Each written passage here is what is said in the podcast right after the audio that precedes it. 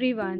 Welcome to the concluding episode of this podcast, in which I will be stating what has to be done after understanding the impacts of participation in extracurricular activities.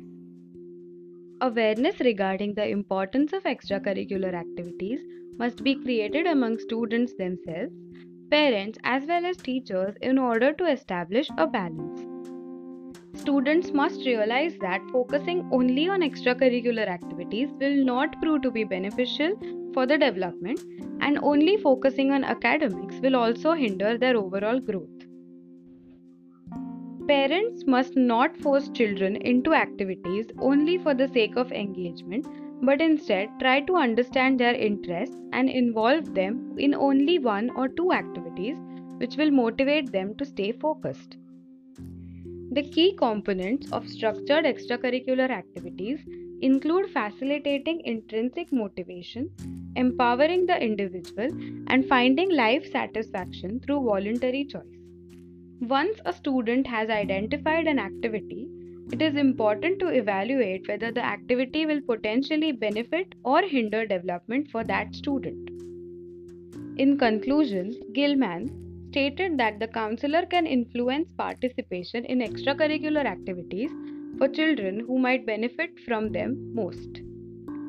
By removing barriers so that more students may benefit from appropriate extracurricular activities.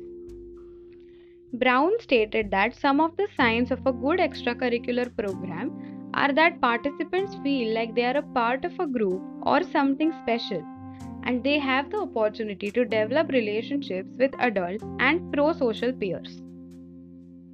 The program should have goals that encourage youth and staff to achieve great things while encouraging young people to take on leadership roles. The program should be appropriate for the age group, and the program should involve parents and peers. However, the most important point overall of these is that the activity should be fun and attractive for youth. Often the only way to determine if these needs are being met is to talk to the youth participants themselves. They should definitely have a say in how a program is conducted and organized to determine if it is meeting their expectations. In this manner, extracurricular activities can prove to be really beneficial for adolescents during their growing age. Thank you for listening to the podcast till the very end. And I hope you all were able to take away something or the other from the podcast.